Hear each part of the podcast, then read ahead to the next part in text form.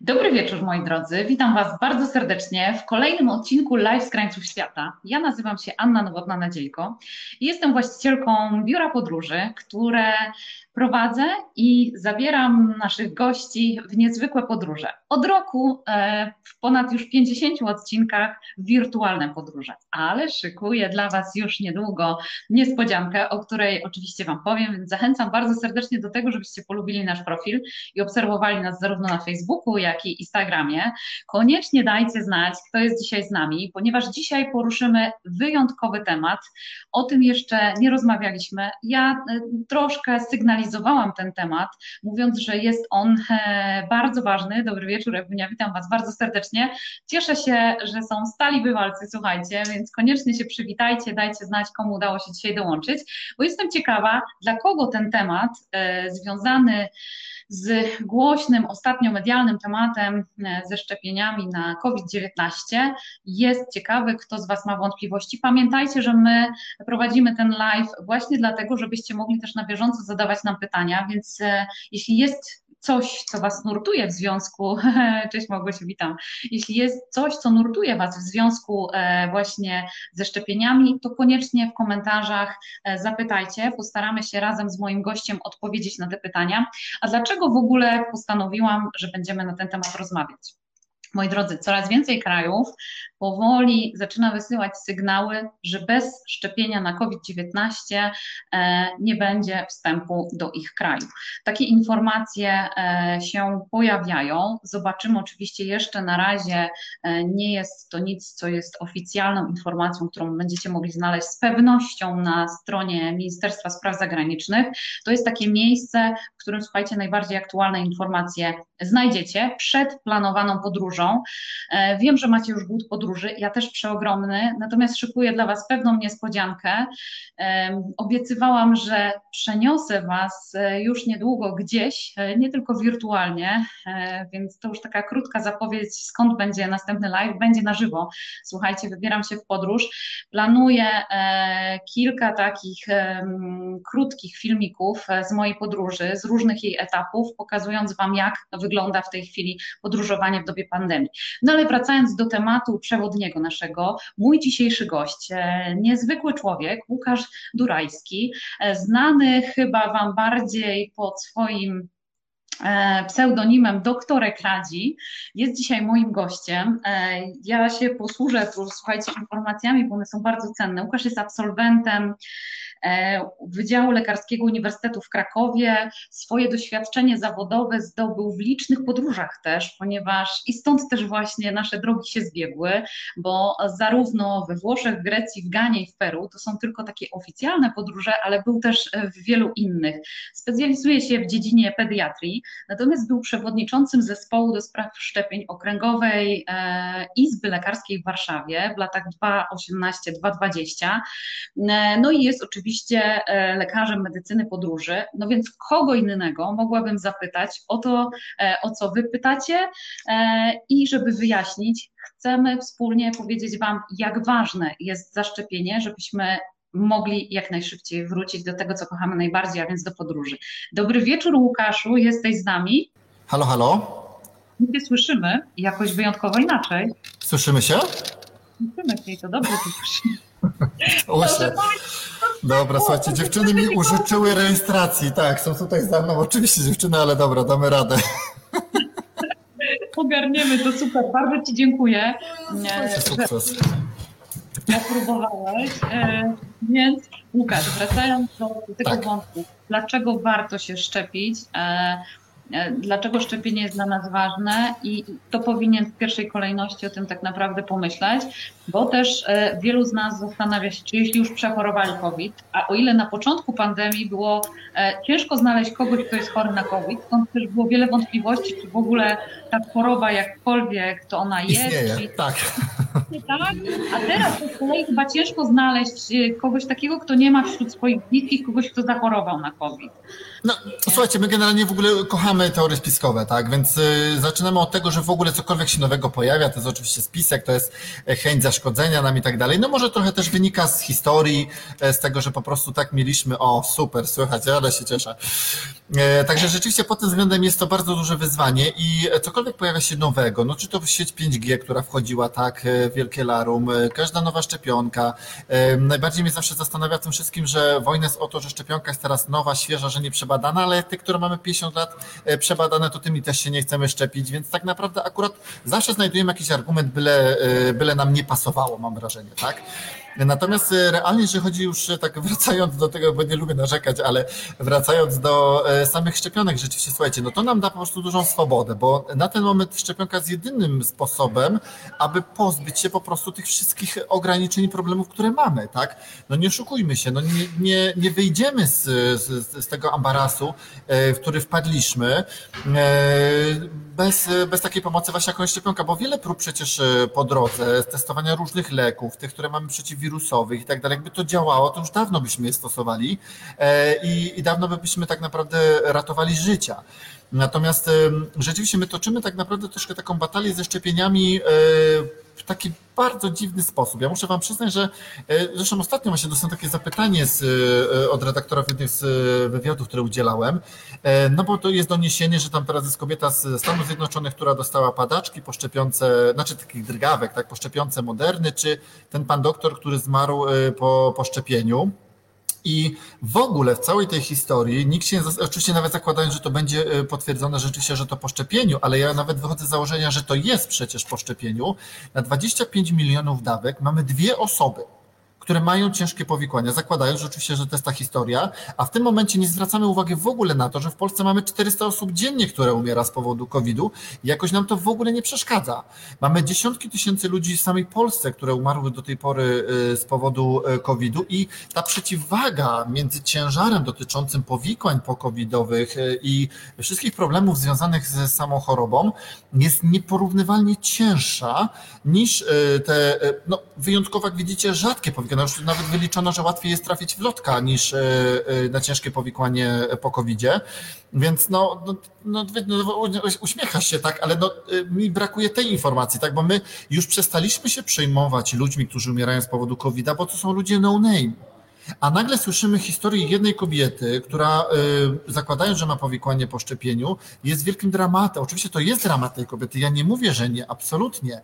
Natomiast y, z mojej perspektywy lekarza różnica jest taka, że mamy jeden czy dwa przypadki na 25 milionów y, podanych dawek, a e, przypadków e, w stosunku do, do COVID-a mamy tak już dużo, że już przestaliśmy się przejmować. To jest taka sama historia, jak e, ilość ludzi ginących w, wypadku samo, wypadku, w wyniku wypadków samochodowych, a jeden przypadek samolotu, który znów spadł jest głośno, no bo przecież zginęło tyle ludzi no to samo, tak? No, dziesiątki ludzi dziennie giną, czy nawet tysiące z powodu właśnie tych wypadków samochodowych, a nie porównujemy tego, bo to już jest masówka. I to jest przykre w całej tej historii. To prawda, Łukasz. A powiedz jeszcze o jednym takim argumencie, który pada. Jak to możliwe, że ta szczepionka w rok została wynaleziona? To oczywiście jest genialnym mitem, który. E, ale to tak wiesz, ja faktycznie poświęciłam sporo czasu, bo ja mam też taką prośbę i wiele osób, z którymi rozmawiałam i mówiłam im, że będzie nasze dzisiejsze spotkanie, prosiło o podanie źródeł, gdzie szukać wiarygodnych informacji, bo powiem Ci szczerze, to wcale nie jest takie proste. Tak. E, mhm. No, znaczy to jest bardzo skomplikowane nawet powiedziałbym, słuchajcie, no, doniesienia naukowe, które się pojawiają, zresztą to też widzieliście po zaleceniach Światowej Organizacji Zdrowia, która przecież zmieniała zdanie w zależności od tego, co się pojawiało nowego na temat koronawirusa. To nie było tak, że po prostu, wiecie, normalnie takie zalecenia trwa rzeczywiście to e, lata, miesiące, zanim są zanalizowane te wszystkie e, badania, natomiast tu nie było na to czasu, tu trzeba było szybko reagować. No i teraz wracając do historii dotyczącej e, krótkiej, krótkich badań nad szczepionką, zresztą tą grafikę też na Facebooku pokazywałem bez bardzo ładnie zrobiona zresztą przez Państwowy Zakład Higieny, e, grafika pokazująca tą różnicę między tym długim okresem e, szczepień, e, które normalnie się odbywają, a króciutkim, który mieliśmy teraz, po pierwsze. Pierwszy mit dotyczy, może to znowu też taka pożywka dla teorii spiskowych, że jednak to było zaplanowane, no bo skoro szczepionkę na SARS badamy od 17 lat, słuchajcie, i to nie jest tak, że po prostu zaplanowano, że w tym roku sobie wypuścimy SARS-a i będziemy mieli znowu szczepionki, będzie można zarabiać, bo jakby tak było, to te szczepionki w ogóle byłyby następnego dnia tak naprawdę, bo nikt by nie czekał roku czasu, tylko po to, żeby nas szczepić. To jest pierwsza rzecz. Natomiast jeżeli chodzi o realnie historię już tak na serio, 17 lat temu rozpoczęto badania nad szczepionką przeciwko SARS-CoV-1. E, nie bez powodu wirus, ten, z którym się borykamy, nazywa się SARS-CoV-2, bo to nie jest kompletnie nowy wirus, on tylko się nieco zmutował. Więc nadal to jest ten sam wirus, tylko różnica jest taka, że nie mamy przeskoku z malucha na Mercedesa, tylko Mercedes zamiast mieć e, srebrne, srebrne kołpaki ma teraz je czarne. Więc to jest naprawdę kosmetyczna różnica, która oczywiście no, powoduje to, że ten wirus znowu szaleje. On wtedy wykasł, ale nie oszukujmy się, 20 lat temu nie mówiliśmy o podróżach w taki sposób jak teraz. Ja byłem wtedy wtedy w gimnazjum. E, ja nawet nie śniłem o tym, że będę podróżował e, w taki sposób, jak podróżuję i to jest ta duża różnica, tak? My nie rozsiewaliśmy go tak szybko. Natomiast e, ta masówka, którą teraz mamy, przynajmniej mieliśmy, no nie oszukujmy się, niestety podróże stanęły nam, na czym bardzo ubolewam i też przychylam się do Twoich początkowych słów, absolutnie to jest dramat, to jednak chodzi o to, że ta szczepionka była opracowana od wielu lat, natomiast po pierwsze, nie było na to pieniędzy. Nie ma się co oszukiwać, to naprawdę muszą iść pieniądze. Biznes nie będzie inwestował, słuchajcie, firmy nie będą robiły czegoś pro publico bono i to też się nie ma co oszukiwać, bo uważam, że można było być po prostu tylko i wyłącznie hipokrytą, mówiąc, że jest inaczej. Firma musi mieć jakiś zysk z tego powodu. E, w momencie, gdy okazało się, że nikt nie jest zainteresowany taką szczepionką, no to firmy zamroziły projekt i przestały badania e, nad właśnie tym, tą szczepionką, natomiast my nie startowaliśmy od zera, więc to jest bardzo ważne. Dodatkowo e, E, zupełnie odrębnym tematem jest kwestia badań nad samą szczepionką e, mRNA, czyli tą nową technologią szczepionek. Bo kwestia jest tego, że te szczepionki badane są już od 30 lat. Więc to też nie jest technologia zupełnie nowa. Natomiast jak wiecie, no jak nie ma pieniędzy na rozwój nauki, to nie będzie się to rozwijało. Kiedy najwięcej rozwija się medycyna i nauka? W trakcie wojny. I nie oszukujmy się, pandemia jest formą wojny. Więc wszystkie pieniądze nagle z rządów, z wszelkich instytucji zostały wrzucone w tą inwestycję, jaką jest rzeczywiście badanie i nie jeden czy dwa zespoły na świecie badały szczepionkę, tylko kilkaset. Więc nagle z, kilka, z całej tej grupy naukowców, no w końcu ktoś znalazł ją szybciej i udało się dalej badania prowadzić, tak?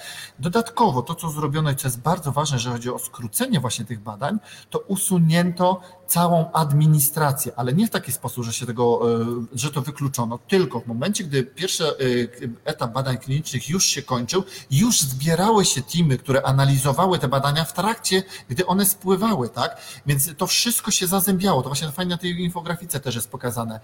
Te jedne badania się zazębiały z drugim, gdzie normalnie to wszystko osobno, zanim się oczywiście profesorstwo zbierze, zanim przedebatują, zanim zanalizują, no to wszystko trwa. Teraz nie było na to czasu, ale były przede wszystkim pieniądze na to, żeby tym ekspertom zapłacić za to, że ten czas poświęcą i będą to analizować. I to się odbywało i e, w okresie świątecznym, i w każdym wolnym czasie, czy to był weekend, czy to była noc. Po prostu się teamy z całego świata zbierały i były po prostu wielkie dyskusje. Ja to w ogóle uwielbiam tego typu historie, bo słuchajcie, to jest dla mnie fenomenalne, bo to trochę jak z takim, takiego filmu. Zresztą teraz e, epidemia znowu leciała w telewizji, ale to jest w ogóle dla mnie akurat z tej perspektywy tej drugiej. Oni tyle lat temu wymyślili taki scenariusz, który de facto ale no, jest to mega w ogóle, bo że naprawdę, słuchajcie, ale, ale, to nie jest tak, że słuchajcie, no z tych bajek futurystycznych teraz smartwatche są, a kiedyś to po prostu było w Simpsonach i różnych tego typu bajkach, tak więc no, no tak jest, no jednak świat się rozwija i ta medycyna też.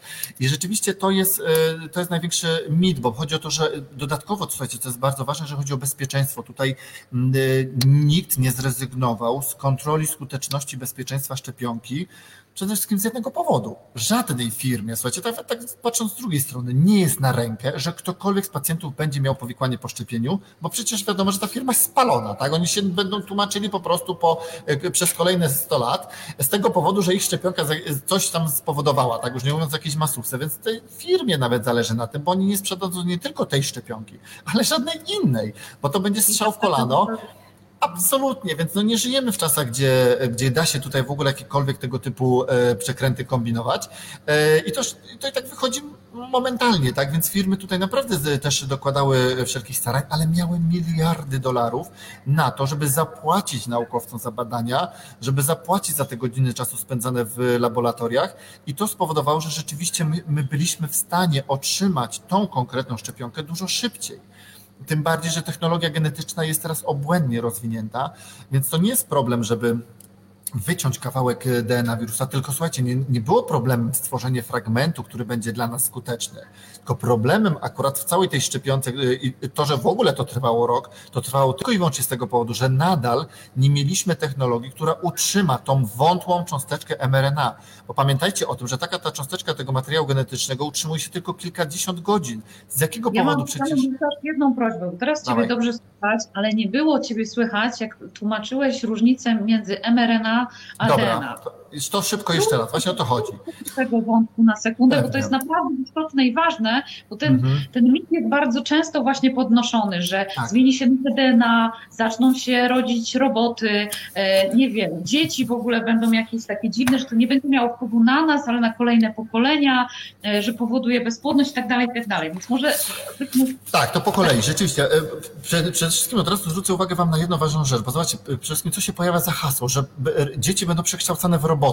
A co w XVIII wieku e, mówi, mówili antyszczepionkowcy o szczepionkach na krowiankę, czy na ospę prawdziwą, że e, dzieci będą przekształcane, znaczy e, rodziły się z kopytkami, z rogami. Ile takich dzieci się urodziło przez te 200 lat? No błagam Was. Z tej samej historii będą się śmiali za kolejne 100 lat z nas, po prostu z tych bzdur, które wygadujemy. Więc to już swoją drogą. Ja już szybko oczywiście biorę karteczkę, więc generalnie, o tak, będzie lepiej. Różnica jest taka, że RNA jest tak naprawdę jedną nicią, muszę tutaj lustrzane odbicie pokazywać, jedną nitką, a DNA jest e, dwoma e, nićmi. I chodzi o to, że tak naprawdę to są materiały, które nie są w stanie się zdublować, bo e, to i to jest materiał genetyczny. Natomiast y, jednoniciowe RNA y, zbudowane jest z innych bloków, czyli tych nukleotydów, tak mówiąc już y, profesjonalnie, czyli tych cząsteczek, które go budują, niż DNA. Przede wszystkim różnią się jedną konkretną, ale już nie będę wchodził w szczegóły. I teraz kwestia jest taka, że RNA ma po prostu spiczastą jedną końcówkę, a mRNA, DNA ma spiczastą, a RNA ma okrągłą i one nie pasują do siebie. One nie są w stanie razem połączyć się i stworzyć jakiegokolwiek e, materiału. Aby tak się stało, jest taka możliwość i tu się odniosę właśnie do tej wypowiedzi pana profesora genetyka, który ostatnio zabrał głos w sprawie genetyki, ale to jest genetyk roślin. Słuchajcie, no jeżeli chodzi o roślinki, jesteśmy w stanie sobie tam robić co chcemy, bo tam w ogóle etyki żadnej nie ma, bo można zrobić wszystko z materiałem i stąd GMO przecież mamy od tylu lat. Natomiast jeżeli chodzi o y, organizmy w ogóle jako takie żywe, RNA rzeczywiście jest w stanie w pewnym sensie zmodyfikować się, y, czyli dochodzi do takiej translacji, transkrypcji tego wirusa, aby przekształcić tego te RNA, aby przekształcić się w DNA, ale jest to możliwe tylko i wyłącznie w sytuacji, gdy mówimy właśnie o takim konkretnym, specjalnym RNA. Natomiast to RNA, które my wykorzystujemy w naszych szczepionkach, to jest mRNA, czyli matrycowe, informacyjne. Tam nie ma nic, tam jest wycięty kawałek taki, który nas bardzo konkretnie interesuje, który ma y, organizmowi dać informację o tym, dać przepis po prostu na ciasto. I dopiero nasz organizm, nasze komórki odpornościowe, odczytując tą informację nie w jądrze komórki, bo to też nigdy nie dotrze do jądra komórki, bo biologicznie nie jest w stanie przebić się to mRNA, więc w cytoplazmie naszej komórki y, ludzkiej odtwarzana jest ta informacja, czyli my do, robimy po prostu to ciasto, tak, czyli mamy ten przepis i tworzymy to ciasto i y, dopiero ten, to białko, które jest wytworzone na podstawie właśnie tej informacji z tego RNA, pokazywane jest komórkom y, odpornościowym, które tworzą przeciwciała. Ale i znów teraz od razu jest odpowiedź na pytanie, no tak, ale czy w takim razie wirus nie powstanie? No nie, słuchajcie, bo to, idąc z tym porównaniem do tego ciasta, my dostajemy przepis na ciasto, ale my nie dostajemy przepis na do, przepisu na dobry obiad, czyli my nadal nie znamy przepisu na pozostałe dania, tak? Czyli wirus nie powstanie, bo mamy tylko fragment, czyli mówiąc znów, do, wracając do porównania do samochodu, my mamy po prostu wzór na koło, ale my nie wiemy, jak będzie wyglądał samochód, tak? Czyli nie da się też tutaj znowu y, ani stworzyć wirusa z tego powodu, ani fizycznie taką, ta, tą właśnie to RNA nie buduje się po prostu w żaden sposób, choćby nie wiem, jak się bardzo to, co jest wyjątkowe w tej szczepionce, to przede wszystkim nie wszczepiamy wirusa, bo to jest e, chyba coś, co krąży, bo my sobie wszczepimy i jak, no właśnie, bo o tym też się dużo dyskutuje i, i Łukasz, jakbyś powiedział też, no bo mhm. wiele osób się zastanawia, przechorowałem COVID, powinienem się szczepić czy nie? Mhm. Tak, słuchajcie, bo y, y, y, jeżeli chodzi o ozdrowieńców, to tutaj temat jest zupełnie inny, bo oczywiście te osoby mają przeciwciała, mają ochronę, natomiast dlaczego my każemy w ogóle ozdrowieńców szczepić? Z jednego prostego powodu. Y, I zanim odpowiem na to pytanie, pokażę Wam różnicę na przykład w przypadku żółtaczki typu B. Jeżeli idziemy na operację, my możemy sobie zrobić poziom przeciwciał, jeżeli oznaczymy go na poziomie, tam mamy przynajmniej wymaganym 10, to wtedy nie musimy się doszczepiać, bo nasz organizm te przeciwciała ma i to jest wystarczający poziom. Ale na przykład dla medyków taki poziom jest wymagany wymagany tysiąc już, przykładowo. No i teraz porównując to, my niestety, to co jest na razie na ten moment największym problemem, nie znamy poziomu przeciwciał, który jest wymagany, aby była odporność przeciwko temu wirusowi. I to jest problem. My nie wiemy, jaki jest pułap, więc co z tego, że ozdrowieniec ma te przeciwciała, jak niestety u części ludzi one szybciej wygasają, u innych wolniej wygasają, u niektórych powstaje odpowiednia ilość, u innych nie powstaje odpowiednia ilość i tak dalej, i tak dalej. Więc tych wszystkich zmiennych jest tak bardzo dużo, że nie da się na ten moment wprost powiedzieć, że tak, osiągniemy tą linię, mamy ten poziom i od tego momentu ci yy, ozdrowieńcy mogą się szczepić. Jak będziemy mieli te informacje, uda się to ustalić, ale to do tego są niestety potrzebne kolejne eksperymenty, to dopiero wtedy będziemy w stanie y, odpowiedzieć na to pytanie. Dobra, Justyna. Nie ma głupich pytań. Nie ma głupich pytań, słuchajcie, pytajcie. Dokładnie, dzisiaj pytajcie wszystko. Mogą być głupie odpowiedzi co najwyżej. to tylko nasze. Czy po zaszczepieniu można zachorować?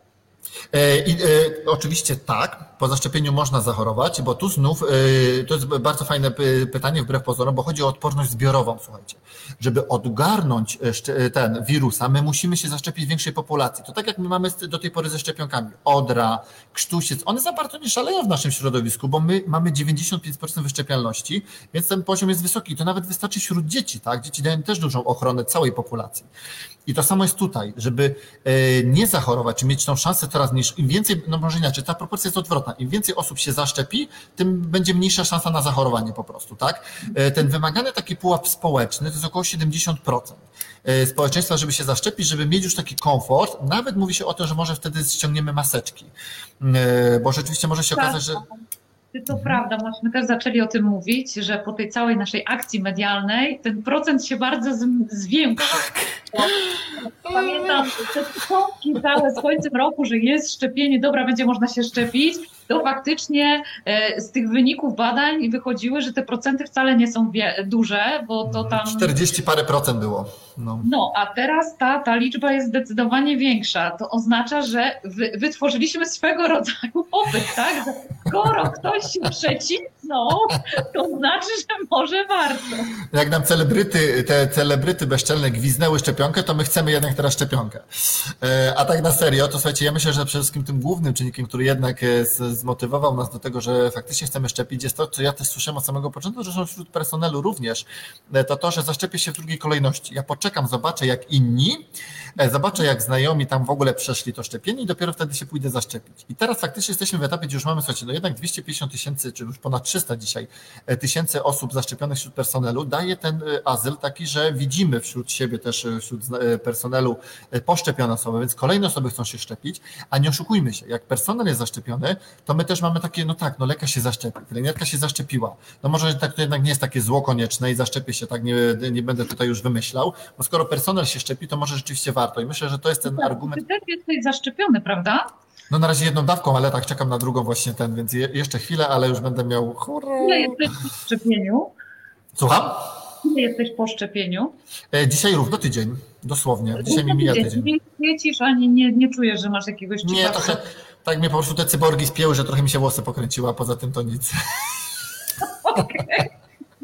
Ale faktycznie ty się śmiejesz, ale pojawiły się pierwsze takie informacje, e, nawet w rodzinie, jak rozmawiałam z mhm. lekarzami, to oni mówili, że lekarze tak i oni byli dość mocno zdeklarowani, że mhm. chcą się szczepić, natomiast pielęgniarki były takie, takie ostrożne.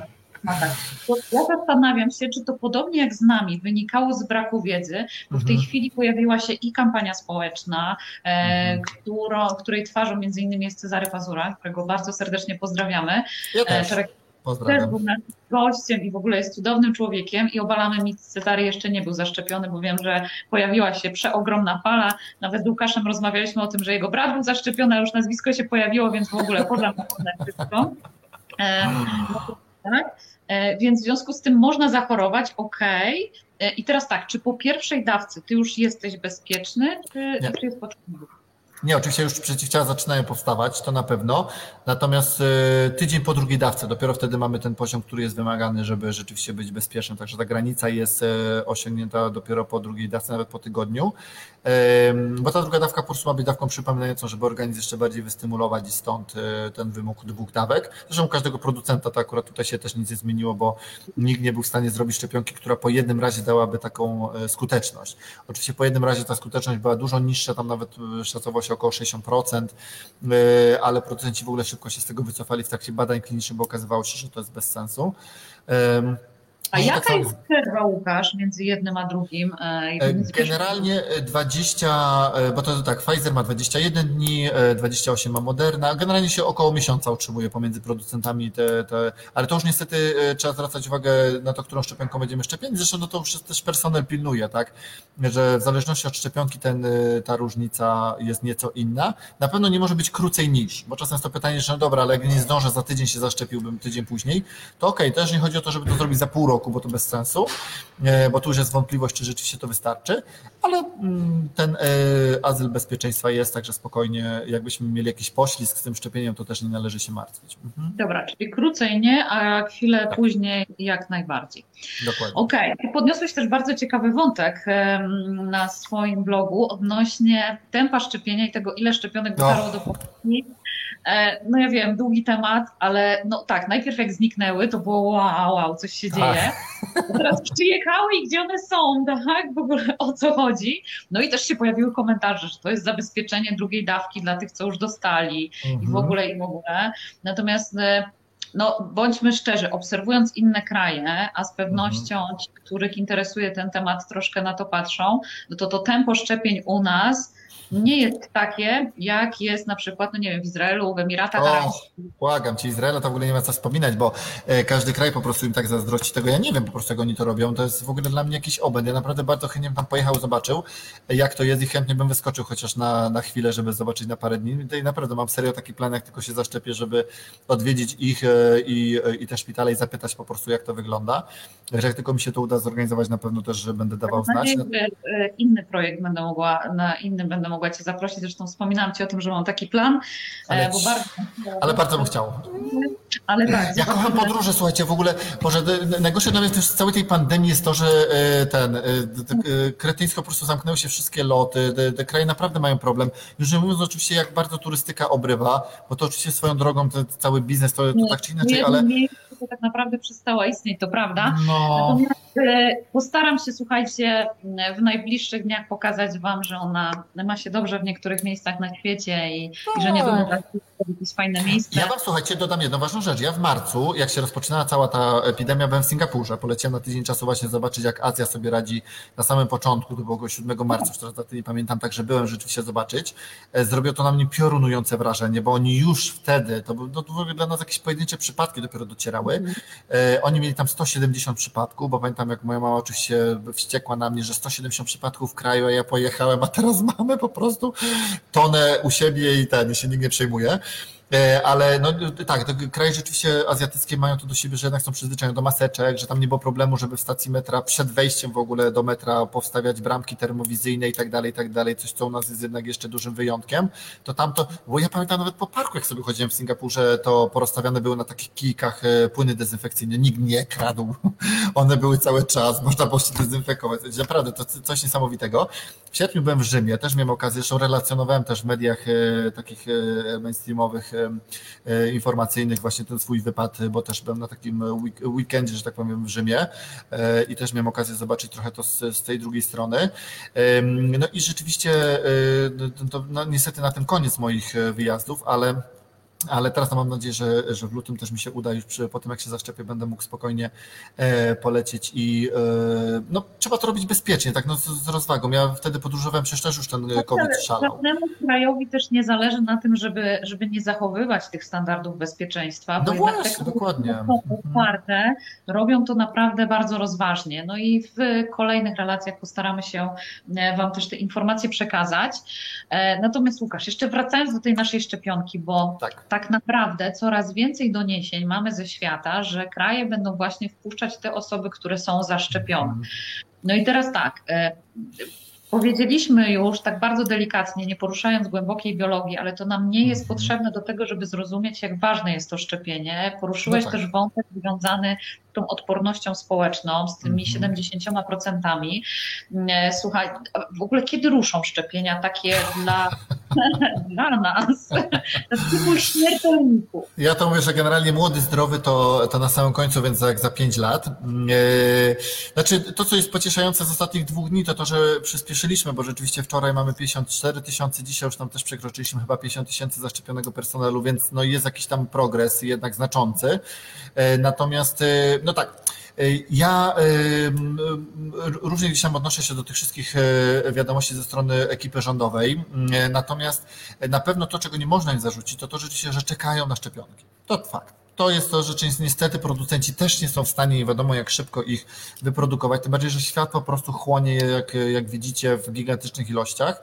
Więc no nie da się. No my mamy komfort, że dzięki Unii Europejskiej mamy też te stałe dostawy, ale tak jak no my akurat te szczepienia mamy nawet trochę szybciej niż Unia Europejska, jeżeli chodzi o średnią, także wcale tak najgorzej nie jest. Jesteśmy tam na dziewiątym miejscu na 27 krajów, więc no, mogłoby być lepiej, ale do tragedii też nie ma. Dodatkowo my na razie szczepimy tylko personel, tak? więc to też jest ważne, że my jeszcze społeczeństwa nie zaczęliśmy szczepić, więc jeszcze nie mamy takiego punktu odniesienia, jaka, jakie będzie tempo, jeżeli chodzi o społeczeństwo, a już widać, jakie kolejki stoją w punktach szczepień, jeżeli chodzi o personel i, i tak naprawdę w szpitalach tymczasowych zaczynają powstawać punkty szczepień dla personelu, bo nie są w stanie nadążyć ze szczepieniami.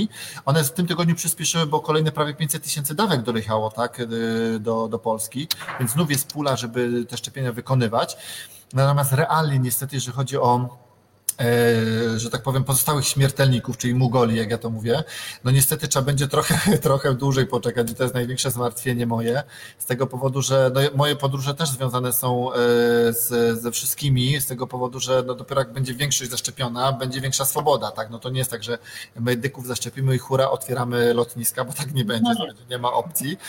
E, to co, y, to, co się gdzieś tam u nas dzieje, oczywiście to ciśnienie, które w tym momencie ma ekipa rządowa jest rzeczywiście bardzo duże, bo z każdej strony są atakowani i nie ma się co oszukiwać, no każdy chce też jednak, widzicie, no jednak chcemy jak najszybciej tą szczepionkę otrzymać. Wcale nie jest tak, że jesteśmy oporni na te szczepienia. Co prawda nam brakuje daleko do Norwegu, którzy w ankiecie zadeklarowali, 96% Norwegu, 96, dobrze, procent Norwegu zadeklarowało, że się zaszczepi. To no daleko nam jeszcze do tej. Ale myślę, że to wynika z pewnej wiedzy i jak Absolutnie tak. Słuchajcie, no przecież Norwegia na przykład to jest w ogóle kraj skandynawski, wiele krajów przecież w Europie nie ma szczepień obowiązkowych, a mimo wszystko poziom wyszczepienia w przypadku niektórych chorób nawet jest wyższy niż w Polsce, także to jest bez porównania, ale no to wynika z edukacji, tak? Tam nie trzeba tłumaczyć, jaka różnica jest między RNA a DNA, tam nie trzeba tłumaczyć, na czym polega w ogóle ta szczepionka, bo to jest już w szkole podstawowej, tak? Tam po prostu jest e, przedmiot wiedza o zdrowiu i tego dzieciaki są uczone od, od małego i mamy po prostu taką naukową wiedzę. Poza tym to, co słuchajcie, w tym momencie, w tym świecie, w którym funkcjonujemy, jest najważniejsze, to wyłapywanie rzetelnej informacji wśród tych wszystkich badań naukowych. Bo badania naukowe mają to do siebie, że niosą się z pewnymi doniesieniami bardzo dobrze, bo na tym polega nauka. Natomiast y, rolą ekspertów, naukowców jest tak zebrać te wszystkie informacje i y, przemielić, sprawdzić, czy na przykład y, jedne badania są wiarygodne, a inne, dlaczego inne nie są i tak dalej, i tak dalej. Dlaczego w pewnych badaniach merytorycznie popełniono błędy. No to się dzieje. Więc ta tona też informacji naukowych, która napływa nawet do do lekarzy, słuchajcie, bo to nie jest tak, że to tylko wy macie jakiś tam kłopot z, z odczytaniem pewnych informacji. E, ten szum y, naukowy, który spływa, niestety jest bardzo duży, więc wyselekcjonowanie takiej rzetelności w tych badaniach też jest istotne i badania muszą być po prostu bardzo mocno wiarygodne. E, nie ma opcji takiej, że ktoś sobie coś napisze. Tak? Ja pamiętam jedną panią profesor, która jest e, w górą antyszczepionkowców i na wykładzie edukowała właśnie, że szczepionki przekształcają e, ludzi w cyborgi. To jest cytat. I jest neurobiologiem, tak? więc też wydawałoby się, że przecież mamy do czynienia z profesorem, który no, ma pojęcie jednak jakieś, o czym mówi, jest jakimś jednak nauczycielem akademickim. A mimo wszystko niestety no, no no jak mam to skomentować, słuchajcie, no nie da się tego skomentować, żeby być kulturalnym w tym wszystkim, ale no, ja się nie dziwię też y, wam, odbiorcom, którzy mają kłopot z tymi informacjami, tak, bo z każdej strony, tak, słyszycie za chwilę polityk coś powie, tu znowu jakaś kolejna celebrytka coś palnie, bo, bo ma jakąś tajną wiedzę. Y, i no, tego typu historie powodują, że naprawdę mamy mętli w głowie, nie wiemy co zrobić. Co, mamy, no bo tak, z jednej strony krótki czas, takie przynajmniej pierwsze, no myśmy to obalili mm, oczywiście, krótki tak. czas pracy nad szczepionką, drugie w ogóle, no jak, wprowadzili, a oni tego nie przebadali. Natomiast e, to jest e, też informacja z Twojego wywiadu z panią doktor immunolog ze Szwajcarii, mhm. E, która powiedziała, dla mnie to było coś nowego, ja nie wiedziałam o tym, że mhm. było 40 tysięcy osób w Stanach w ogóle.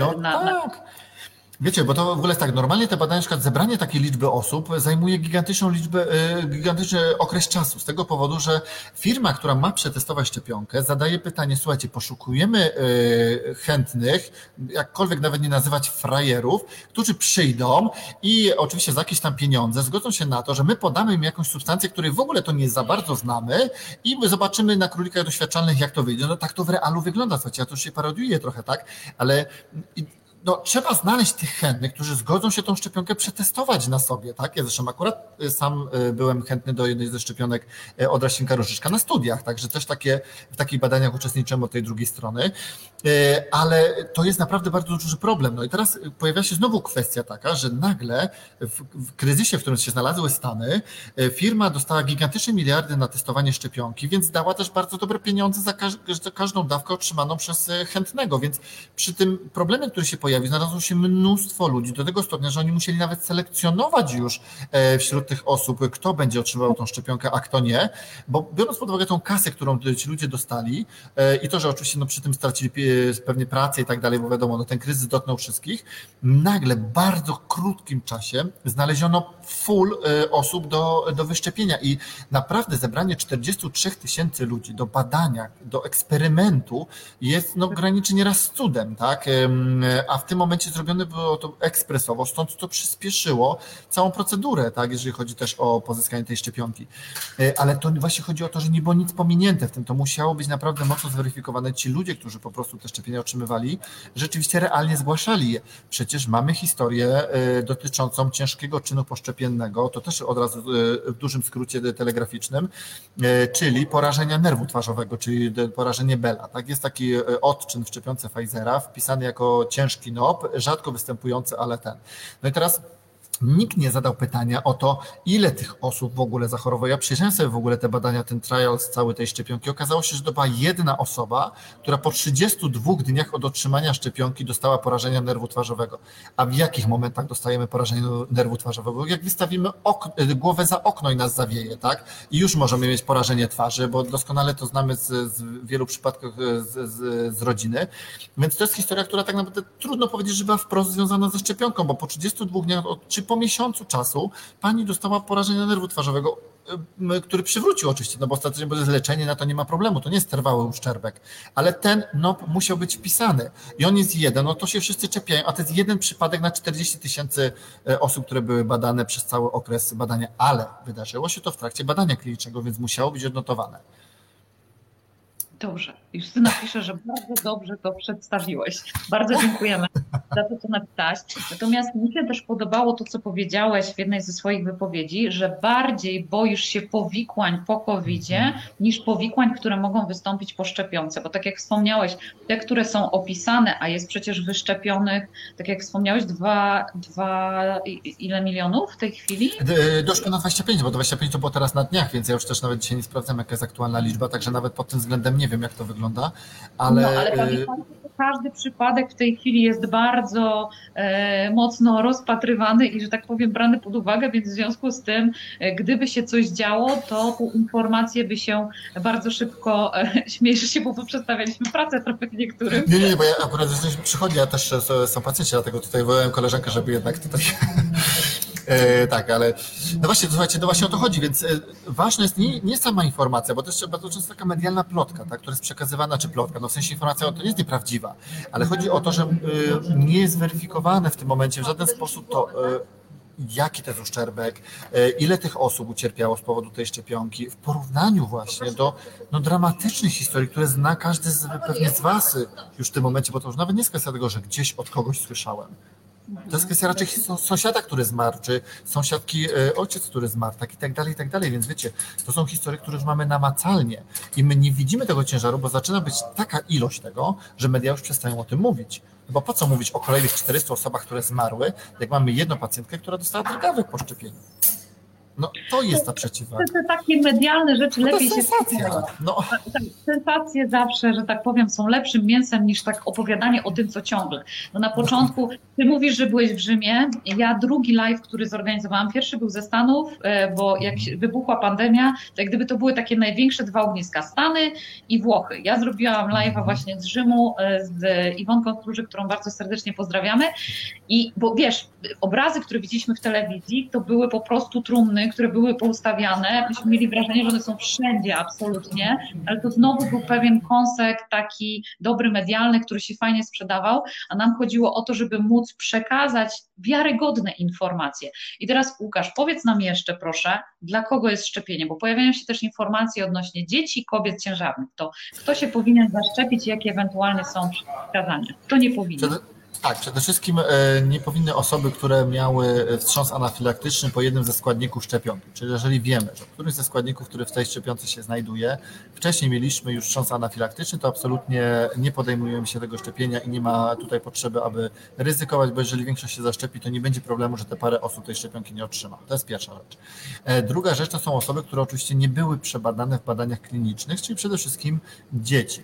E, w przypadku Pfizera mówimy o dzieciach poniżej 16 roku życia. E, w przypadku pozostałych szczepionek to jest poniżej 18. Tutaj akurat Pfizer miał też e, uwzględnił dzieci w tych badaniach, znaczy dzieci w sensie 16-18. Natomiast jeżeli chodzi o kobiety w ciąży, to tutaj jest absolutnie bardzo duży temat, który, który trwa z tego powodu, że to nie jest tak, że kobiety w ciąży nie uczestniczyły w badaniach, o czym też się nie mówi, ale po kolei. Na pewno kobiety karmiące piersią mogą być szczepione, bo to już jest tutaj w każdych zaleceniach wprost. Często to pytanie do ciebie pada. No, słuchajcie, bo to już na pamięć znam. Nie, no to, to w ogóle jest absolutnie, to już taka mantra, wiecie, wstanę w nocy i mogę klepać, więc nie ma problemu. E, natomiast e, tak, bo, e, słuchajcie, na co zwrócę uwagę, bo producent to, co wpisał w swoim opisie szczepionki, nie jest napisane, że nie wolno szczepić kobiet w ciąży, czy nie wolno szczepić kobiet karmiących, tylko nie ma jeszcze wyników badań, ale to nie jest powiedziane, że nie. I teraz eksperci, którzy zajmują się szczepieniami, wydali tutaj takie stanowisko, to zresztą to publikowałem też na swoim blogu, stanowiska te właśnie zagraniczne, które jasno się wypowiedziały, że nie ma problemu, aby zaszczepić kobiety w ciąży i wręcz przeciwnie, nawet powiedziane jest tak, to jest cytat, kobieta, która pojawi się w gabinecie szczepień, nie może mieć, nie może dostać od, odmowy szczepienia. Na tej zasadzie nawet. Czyli jeżeli kobieta w ciąży chce się zaszczepić, wie, że jest jakieś ryzyko, bo na przykład gdzieś się właśnie przemieszcza, czy cokolwiek, tym bardziej takie szczepienie może się odbyć. I e, to, co jest e, ważne, to to, że większość tych historii dotyczy tego, że my nie mieliśmy właśnie tej informacji o kobietach w ciąży. Tak, moi drodzy, bo na początku nikt nie włącza z automatu do badań dzieci i kobiet w ciąży. To jest grupa, która jest zawsze dodatkowo, tak? E, przede wszystkim przy tej ilości szczepionek, które mamy, to ta dyskusja nad tym, czy kobieta w ciąży może być zaszczepiona, czy nie, jest w ogóle akademicką dyskusją, bo i tak ta kobieta do, do tego szczepienia nie dojdzie, bo będzie też na końcu tak naprawdę tej całej drabinki, więc zanim w ogóle te kobiety w ciąży będą mogły się szczepić realnie w Polsce, no to my będziemy już mieli kolejne wyniki badań. I to jest ważne, słuchajcie, że jedno, że trwają już badania nad szczepieniami właśnie wśród dzieci i kobiet w ciąży, to po pierwsze. Po drugie, e, e, jeżeli chodzi właśnie o tą e, taką nowinkę dotyczącą szczepień kobiet w ciąży, część kobiet, no tam mało odsetek w, tych badaniach, ale mimo wszystko okazało się, że nie wiedziały o tym, że są w ciąży i się zaszczepiły, to po pierwsze. I część pań w trakcie programu, znaczy tych badań klinicznych zaszła w ciążę. I wszystkie, oczywiście już nie mówię oczywiście o badaniach takich na zwierzętach, tak, gdzie tam nie było żadnego wpływu na płodność i na przebieg ciąży, to tutaj w tym przypadku tak samo jest. I te kobiety w ciąży są absolutnie pod pełną kontrolą. E, były te, te, te ciąże pod pełną kontrolą, te dzieci są pod pełną opieką, więc tutaj nie ma żadnych akurat badań, które, znaczy żadnych tych wyników, które by pokazywały, że jakikolwiek jest uszczerbek na zdrowiu u tych kobiet. Dlatego e, ze spokojem podjęto kolejny krok, właśnie wprowadzenie kobiet w ciąży do badań klinicznych, tak? Ale dopóki nie będzie oficjalnie badań klinicznych, producent nie wpisze tego w charakterystykę produktu leczniczego, tak? ale jednocześnie nie oznacza to, że obawiamy się zaszczepienia kobiety w ciąży, bo nie ma tam nic w tej szczepionce, co miałoby po prostu spowodować jakikolwiek uszczerbek na zdrowiu tej kobiety czy, czy płodu. I dodatkowo, to co też zresztą jest bardzo istotne, na pytanie, czy szczepionka wpływa na płodność. Tak, wpływa na płodność i tutaj absolutnie potwierdzę to pełną gębą, pewnie każdy jest zaskoczony, ale yy, moim zdaniem wpływa na, to jest absolutnie moja opinia, wpływa to na płodność w takim sensie, że jak się zaszczepimy, to jesteśmy tak zestresowani, że nam się odechciewa seksu.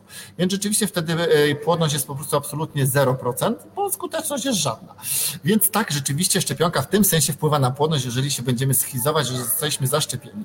Natomiast już tak realnie, no nie ma tam nic, co by miało w jakikolwiek sposób zadziałać na te wszystkie mechanizmy, które odpowiadają za płodność w naszym organizmie, tak? Ani nie ma żadnego kontaktu z hormonami, które biorą udział w tym wszystkim, ani w tych procesach komórek płciowych, które powstają.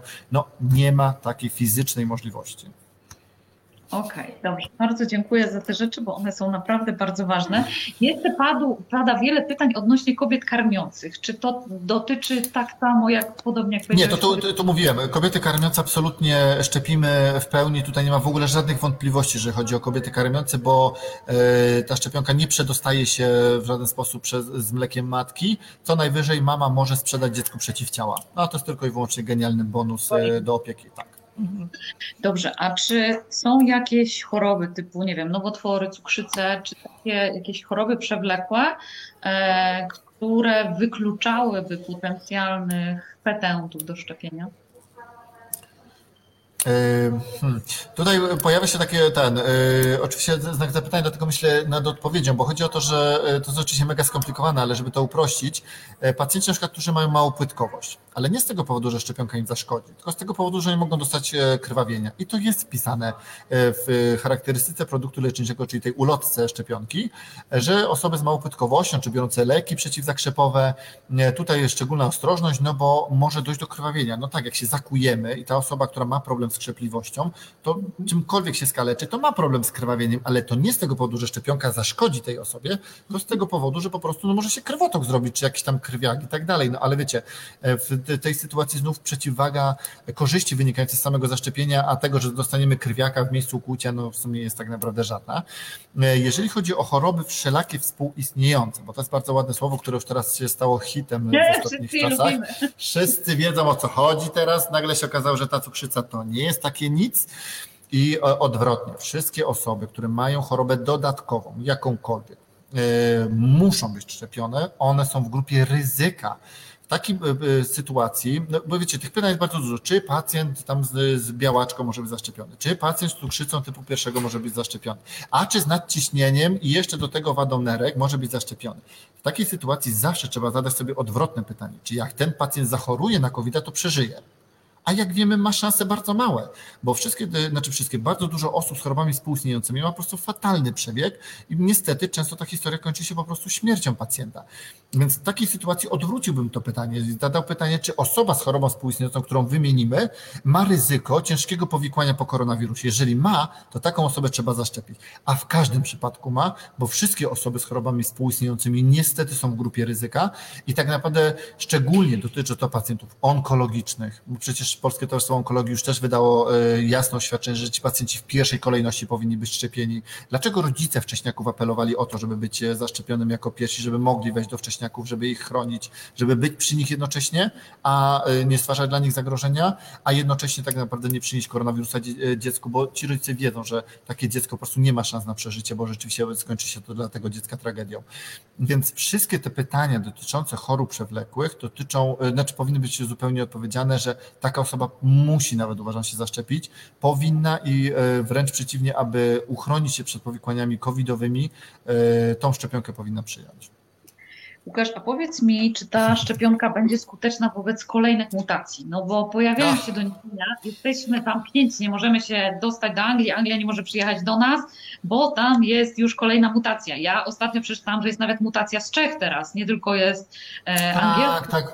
Właśnie o to chodzi, znaczy, bo my te, tych informacji to dostajemy bardzo mało tak naprawdę, znaczy mówię w tych przekazach medialnych. No to jest głośno, bo RPA właśnie wy, od, wyizolowało tą mutację, zresztą podobną do akurat brytyjskiej, więc jednak tam te kolonie gdzieś tam mają to do siebie, że widocznie podróżują często między sobą i rzeczywiście ta mutacja z RPA i brytyjska jest tak bardzo zbliżona, że praktycznie są identyczne i one mają zresztą ten sam numerek nadany N502 tam Y, no mniej ważne z numerkami, tak czy inaczej.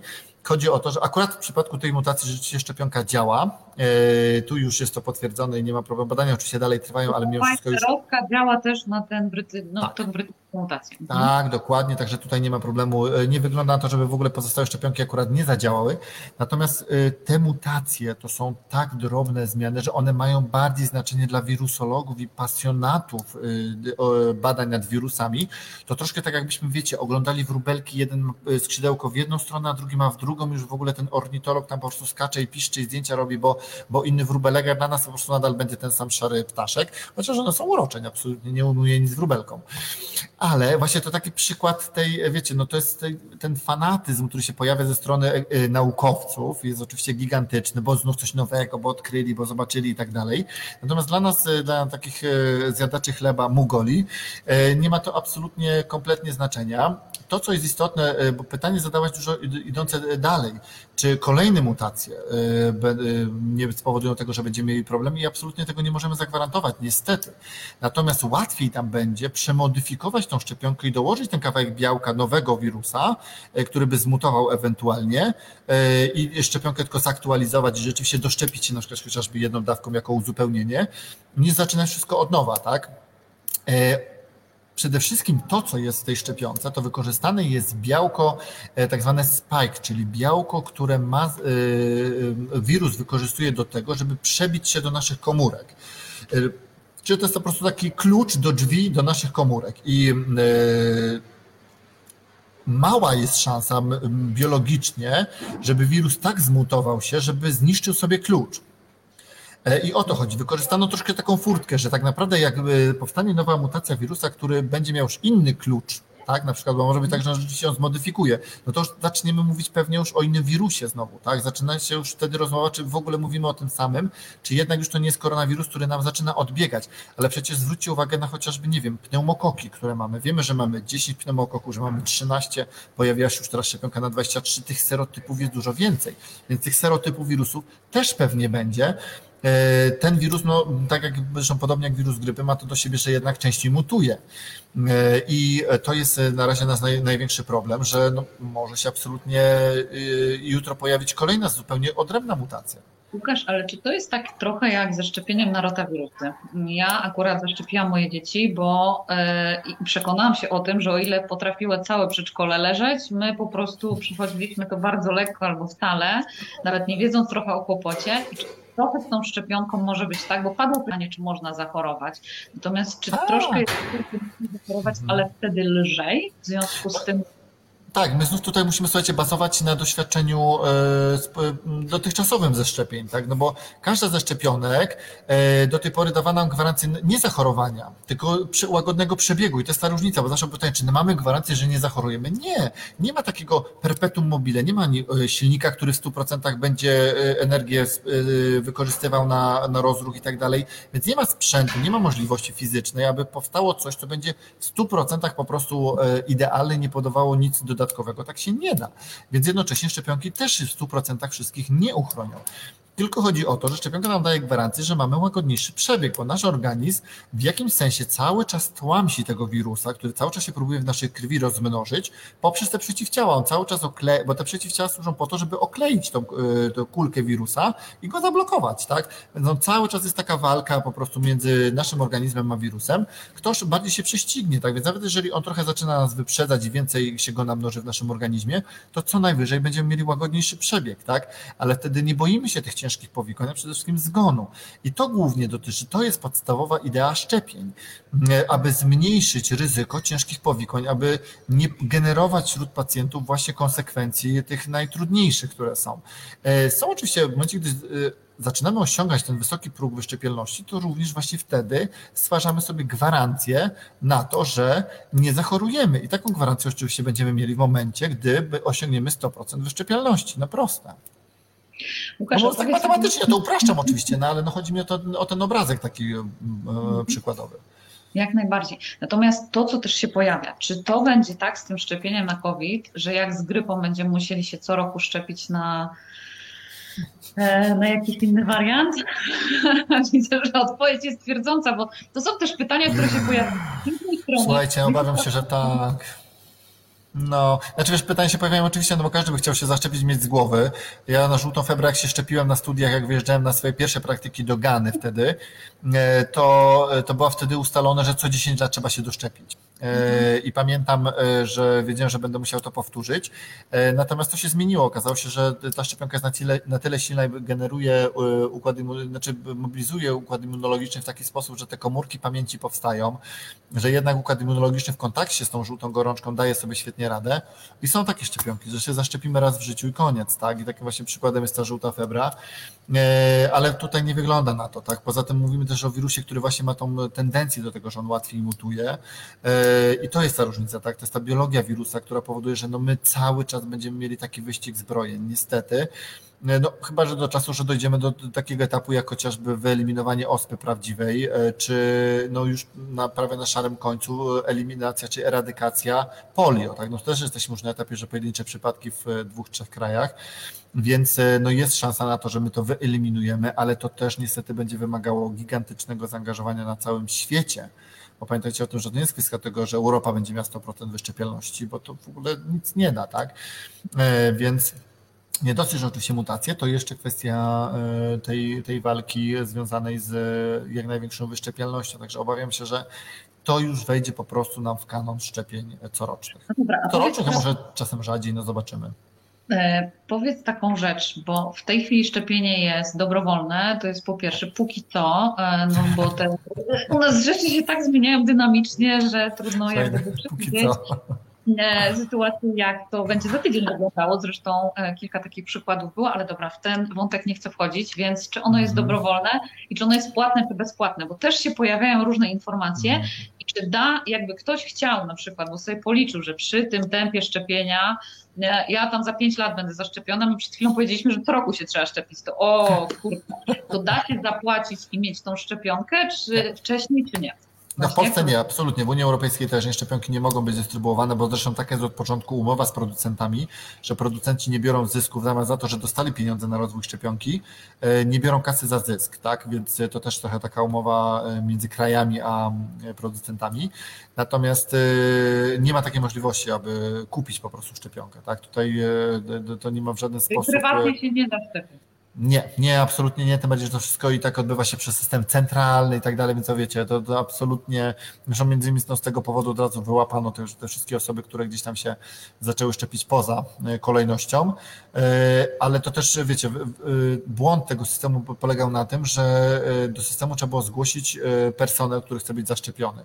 No te osoby, które były zgłoszone, były zgłoszone jako personel. No tak naprawdę złożono, wiecie, no nieprawdę, tak, oświadczono nieprawdę, więc no, to jest zupełnie inny temat, inna dyskusja zawsze oczywiście znajdzie się ktoś, kto będzie tak kombinował, e, ale, e, ale zwłaszcza teraz po tej aferze, no to już tutaj e, już tak dołożono po prostu sił do tego, żeby jednak przypilnować. Ciekawe, akurat trochę mi szkoda z tego powodu, że na przykład 660 dawek zostało już zutylizowanych.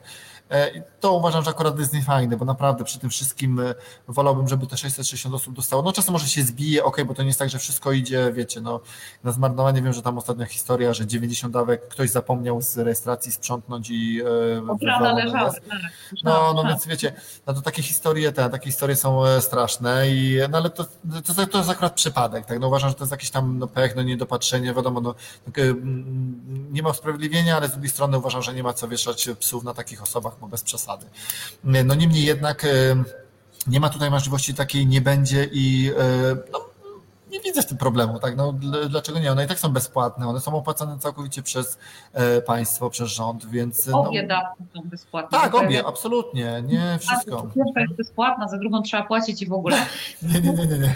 Wiedzą to, czego my nie wiemy i też e, szczepiąc i będąc zaszczepionym, czy myślisz, że to tempo szczepień naszych w Polsce jest w stanie być większe? E, bo tu jest też pojawiły się takie kłopoty i z przechowywaniem tej szczepionki, bo jak gdyby te mhm. zmarnowane 90, o których mówiliśmy przed chwilą, wynikały tak. z faktu, zmarnowane, dlatego że one dwie godziny po dostarczeniu muszą zostać wy, e, albo przechowywane. Tak, bo w temperaturze pokojowej maksymalnie dwie godziny, dokładnie, właśnie o to chodzi. W lodówkach e, pięć dni, e, a w temperaturze pokojowej dwie godziny. To masz rację, bo to każdy też producent ma inne te wymagania temperaturowe, więc to też troszkę zawsze będzie wyzwanie. Teraz dopiero się zacznie galimatias, jak będzie tych więcej szczepionek i różne one mogą być przechowywane, no to trzeba będzie mocno pilnować. Ale powiedzmy sobie szczerze jedną rzecz. Trudno właśnie porównywać się do świata i Europy w momencie, gdy nie uruchomiliśmy jeszcze systemu szczepień w ogóle. Bo to niestety tak trzeba nazwać. My na razie uruchomiliśmy awaryjne szczepienia w szpitalach, czyli w jednostkach, które tego nigdy w życiu nie robiły. No okay. przecież my na szczepienia nigdy nie szliśmy do szpitala, szliśmy do swojej poradni. I one mają ten, i one mają e, ten azyl e, e, dotyczący tego, że po prostu przychodnie są przygotowane. A ten etap kolejny, który wchodzi, to jest etap, który mówi o tym, że będzie po prostu wykorzystane te 6 tysięcy, tam 8 tysięcy punktów szczepień, które dopiero zaczną tak naprawdę. I teraz, jeżeli nawet każdy punkt szczepień zaszczepi 100, 200, ile tam będzie w stanie dziennie, czy 50 nawet zaszczepić, to zobaczcie, nagle mamy paręset tysięcy szczepionek podanych, tak? Więc mm, ta skala będzie uważam rosła, to bez porównania. Pytanie, czy to tempo rzeczywiście wystarczy, żeby jak najszybciej zaszczepić nas, ale no na razie nie ma co porównywać. My w ogóle nie wykorzystujemy potencjału mhm. Szczepiennego, który mamy w Polsce. Mhm. Czyli nie wiemy tak do końca, no na jak długo, na, na jak długo będziemy bezpieczni, e, bo, bo tej informacji. No tak, to jeszcze nie wiadomo dokładnie, na to jeszcze czekamy. Tego jeszcze nie wiemy. Mm, natomiast ja bym chciała jeszcze tylko jeden wątek poruszyć, bo, bo myślę, że my się już też zbliżamy do pewnego czasu. Słuchajcie, jeśli macie pytania, to koniecznie napiszcie. Nie chciałabym tutaj Łukasza e, przetrzymywać. Natomiast wspomnieliśmy w zapowiedzi, że porozmawiamy chociaż chwilkę na temat bezpiecznego podróżowania. E, tak. Jesteś lekarzem medycyny podróży. Słuchaj, mam nadzieję, że właśnie tak jak wspomniałeś, Twoja podróż w najbliższym czasie dojdzie do skutku. Czy Ty masz jakieś jakieś rady dla ludzi, w jaki sposób teraz bezpiecznie, no bo to nie jest mhm. tak, że tych podróży nie ma, że nie można podróżować. Są miejsca, e, do które trzeba spełnić pewne wymogi, typu dostarczyć test PCR, który jest ważny, nie wiem, no tak. 46 godzin. Czasem 24. 24 dokładnie, natomiast tych punktów faktycznie pobrań jest coraz więcej, bardzo szybko można dostać wyniki. Ja ostatnio dostałam o 9.30 miałam pobierany materiał, o godzinie 16 miałam wynik, więc e, dokładnie. naprawdę naprawdę fajnie. E, no, no dobra, już się pochwaliłam, że tam gdzie jadę trzeba mieć test PCR, więc wiecie, że na Zanzibar... No prawie wszędzie, już teraz więc za dużo nie zdradziła się. Dokładnie. Także jeszcze spory kawałek świata został. Mhm. Tak. Jak bezpiecznie teraz podróżować? Nie wiem, tak. co ze sobą zabrać? Czy coś do dezynfekcji, jakąś maseczkę, nie wiem, jakieś takie... Tak, no, na, na, pewno tak, mhm, tak, na pewno taki toolkit e, zdecydowanie e, pandemicznie jest potrzebny. To w ogóle nie ma co. Myślę, że zapas maseczek bez dwóch zdań, chociaż teraz tak naprawdę wszędzie, gdzie się poruszamy, już te maseczki są dostępne, więc to nie jest problem, żeby kupić. Ja trochę tak to porównuję do, wtedy do tego wypadu do Singapuru, gdzie tam właściwie to, to tak było powszechne, no ale no, Azja ma to do siebie, że te maseczki są w ogóle powszechnie dostępne i to nie jest kłopot. I uwielbiałem te w Hello Kitty. E, ale rzeczywiście to nie jest problem. Natomiast e, to, co jest ważne, żeby ze sobą mieć, no to oczywiście zapas podręcznego płynu do dezynfekcji, ale nie jakieś takie te e, czary-mary żele, których ja po prostu zawsze nie znoszę, tylko realnie, na szczęście już teraz te płyny dezynfekcyjne są tak popularne i tak powszechne, że to nie jest problem. Oczywiście taka podstawowa apteczka, którą zawsze warto mieć, no to tak czy inaczej. Natomiast słuchajcie, bezpieczna podróż, mówię tu z własnego doświadczenia przez z tego powodu, że przy tych swoich podróżach nie złapałem rzeczywiście COVID-a i na lotniskach różnych spędziłem czas E, zachowanie dystansu. To naprawdę teraz już nie jest taki duży problem, bo jednak lotniska są dosyć puste, no nie oszukujmy się, więc to w ogóle jest problem z głowy. Nie zdejmowanie tej maseczki tak naprawdę powoduje to, że nie mamy ryzyka, że ktoś na nas kichnie, kaśnie i tak dalej. Wiadomo, lotniska już teraz się mega starają, żeby oczywiście te wszystkie dezynfekcyjne sprawy były uruchomione. Dodatkowo to, co mamy fajny komfort, aczkolwiek nadal nie jest wykorzystywane, to to, że w samolotach są filtry HEPA, czyli filtry y, y, takie same, które zastosowane są w salach operacyjnych y, do dezynfekcji sal operacyjnych, które są uruchamiane w trakcie operacji i nawet w samolotach są włączane częściej. Więc e, ten przepływ e, świeżego powietrza absolutnie w samolotach też jest zapewniony zdecydowanie bardziej oczywiście niż w zamkniętym ogórku autobusie. To w ogóle bez porównania. E, I, no i wiecie, no i teraz ta bezpieczna podróż automatycznie trochę została wygenerowana, bo posiłki są ograniczone, ten, ten kontakt też między, między nami bardzo często jest ograniczony w postaci miejsc luźniejszych, lotniczych, że jest taka możliwość, to linie lotnicze rozkładają od razu pasażerów. Chociaż widzimy już połączenia, gdzie normalnie można wsiąść i lecieć i uważam, że to też nie jest problem w momencie, gdy siedzimy w maseczce, bo i tak zresztą taka jest wymagana, zresztą różne te historie pokazywane były. Także właściwie szczerze mówiąc, niewiele trzeba zrobić, żeby po prostu bezpiecznie podróżować. Słuchajcie, naprawdę to w tym momencie, e, myśmy się przez ten rok już trochę przyzwyczaili. Jakbym o tym opowiadał w marcu w zeszłym roku, to pewnie byłoby oczywiście no, cała gehena, ale jak, ale po co, kiedy założyć, czy ściągnąć, czy zsunąć, czy, czy na nos, czy na czoło. No, no to, to, to po prostu gdzieś tam tych pytań było pewnie to. No, my już teraz przywykliśmy do tych wszystkich um, pewnych obostrzeń. No może też już mamy dosyć, bo y, każdy z nas ma, ma tego wszystkiego dosyć i chcielibyśmy być już swobodniejsi, ale jak tak naprawdę zastosujemy podstawy, naprawdę podstawy dotyczące dystansu, maseczki i zastosujemy się tak naprawdę do zaleceń, które w tym momencie już panują na lotniskach, nic tak naprawdę więcej nie musimy robić. Możemy tylko lecieć i się cieszyć urlopem. Bardzo serdecznie dziękuję Ci za tą rozmowę. Ja się niezmiernie cieszę, że nam się udało. Tak, ja też się cieszę. I to jest w ogóle fantastyczne sposób, w jaki ty potrafisz mówić. Ty mówisz o, o nas jako o Mugolach i mi się to w ogóle bardzo spodobało. Mówię to, sorry, zapożyczam, Łukasz. E, natomiast do zwykłych ludzi, bo jak gdyby to, czego my się trochę obawiamy, szukając takich opracowań, nie wiem, medycznych, naukowych, to to, że to jest pisane takim językiem, tam się zaraz po prostu tak. nukleotydy, inne historie zaczynają ze sobą mieszać i tak naprawdę po drugim zdaniu to my w ogóle nie wiemy, o czym czytamy, więc w sumie po co to tak naprawdę czytać, więc bardzo... Ale to nawet tak naprawdę jest to w środowisku to samo, także słuchajcie, no, forma przekazu jest rzeczywiście bardzo istotna, a tak naprawdę w, w tym wszystkim, zresztą to nasze spotkanie też jest po to, aby zrozumieć po prostu to, y, o co chodzi, a jak zrozumiemy problem, to łatwiej nam będzie tak naprawdę sobie z tym poradzić i wytłumaczyć pewne rzeczy. A moja, moje, słuchajcie, dla Was przesłanie było takie, żebyście mieli swoje zdanie, że jak dojdzie do tego, że będziecie mieli podjąć decyzję, szczepię się czy nie szczepię się, to, to po pierwsze będziecie wiedzieć, na co się piszecie, po drugie będziecie wiedzieć, gdzie szukać informacji. Więc e, Łukasz też na swoich profilach, słuchajcie, publikuje różne opracowania innych medyków, więc ja serdecznie zachęcam do tego, żebyście inspirowali się tymi miejscami. Widziałam, że w najbliższym czasie, Łukasz, szykuje się e, konferencja, która e, tak. Powiedz o tym, bo to jest naprawdę. O właśnie, fajne. dziękuję Ci bardzo. Rzeczywiście, bo to pierwsze takie spotkanie na Instagramie, które będzie w takiej formie zrobione. Trochę się rzuciłem z motyką na słońce, ale jak zwykle.